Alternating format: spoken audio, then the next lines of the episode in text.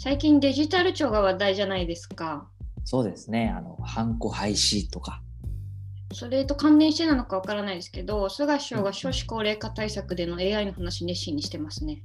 ああ、高齢化と AI っていうと、まあ、医療に活用とかですかね。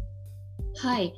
AI は医療の高度化や人物の移動の変革など我が国が抱える少子高齢化などの課題も解決に導くポテンシャルがあるって語ってました。なるほど。確かにまあ高齢化問題にねテクノロジーが果たす役割って大きいでしょうね。まあ、あのいわゆるエイジテックってやつですよね。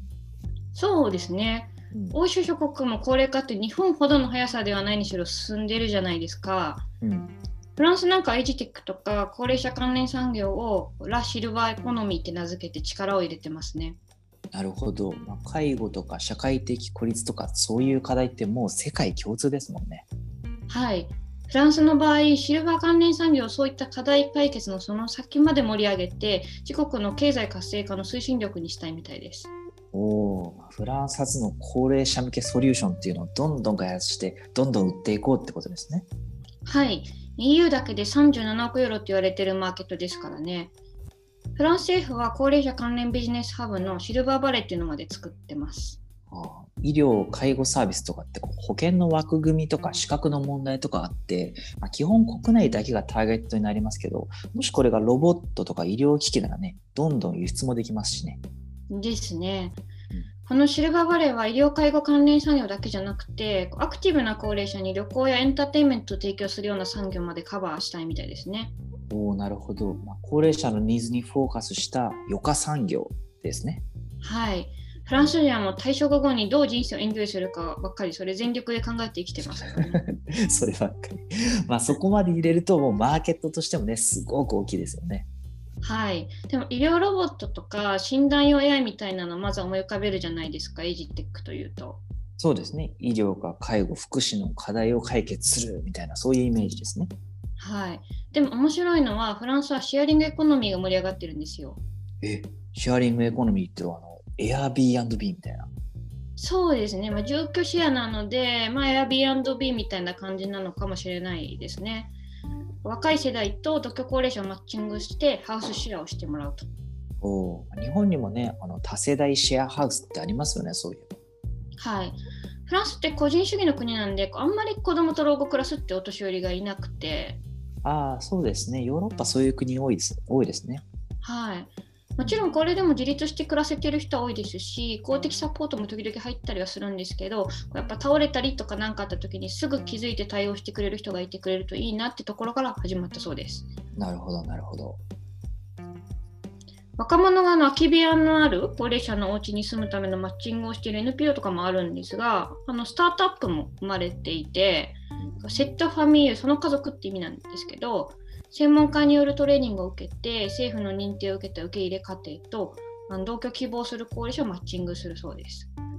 ホームステイの仲介業者みたいなビジネスモデルですね。なるほど。まあ、これがビジネスとして成立するとね、規模拡大できそうですね。はい。現在約6000件の受け入れ家庭を紹介しているそうです。あと、スキルシェアもありますよ。高齢者の日常生活支援に特化したスキルシェアプラットフォーム、シルバーインタッチとか。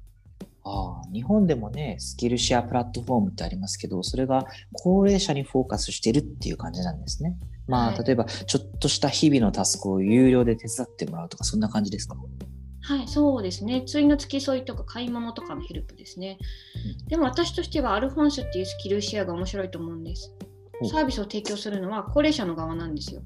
あ、エイジテックっていうと高齢者をいかに助けるかみたいな視点になりがちですけど、それは逆なんですね。はい。もちろん高齢者の社会参加を促すっていう意味でサポートでもあるんですが、こうベビーシッターとか、ペットシッターとか、裁縫、料理、語学、楽器、写真撮影などなど、こうコミュニティに提供できるスキルを持つ高齢者ってすごくたくさんいますよね。うんうん、そういう方々がフリーランスで仕事を提供するプラットフォームですね。なるほど。シルバー人材センターのデジタル版みたいな。そうですね。まあ、提供価格とか提供内容の裁量はもっと大きいですけどね。うん日本の祖母を思い出してもこう伝統的な和食の調理とかミシンとかこう祖母に当たり前にできてるけど自分にはできないなってことたくさんありましたし気軽にそういうのを習えるっていうのはいいですよね。あ確かにそうですね。例えば現役時代にね、フォトグラファーでしたとか、あとは数カ国でビジネスをやったことがあったので、語学に堪能ですとか、そういうね、こう方もいらっしゃるでしょうし、だから、はいカメラの使い方とか語学習ったりとかもね、若い人ができそうですよね。はい。さっきの日常生活支援スキルシェアのこうシルバーインタッチだって買い物サポートするのは別に若い人じゃなくて現近所の元気な高齢者だっていいわけですし、うん、シニア層を受け手とだけ見るのは古いのかもしれないですね。確かに興味深いですね。こう文化的背景の違う国だとね、なかなか導入が難しいから、こう国際展開ってなると難しいかもしれませんけど、まあ、でも僕が今住んでるオランダだったらそれいけそうかなって思う。もうそれはありますね。こういうシェアリングエコノミー系は日本だと詐欺に遭いそうとかネガティブな見方をされそうな気もしますね。うんでも国際展開しやすい医療系のスタートアップもフレンチテック頑張ってますよ。うん、電子生体認証スキャナー内蔵して心臓発作を予測できるコットン製の洗える T シャツクロノライフとか、うん、最近欧州連合の医療認証を取ってますね。それはすごいですね。しかも洗えるんですか？はい、洗えます。すごい。はい、シルバーバレーでは、おととしの約1万人の高齢者が自分たちの経験を共有して、高齢者向けサービスの創出に役立てていこうというオープンラボを開設したりもしているので、いろんな分野の製品やサービスが生まれるかもしれませんです。しれませんね。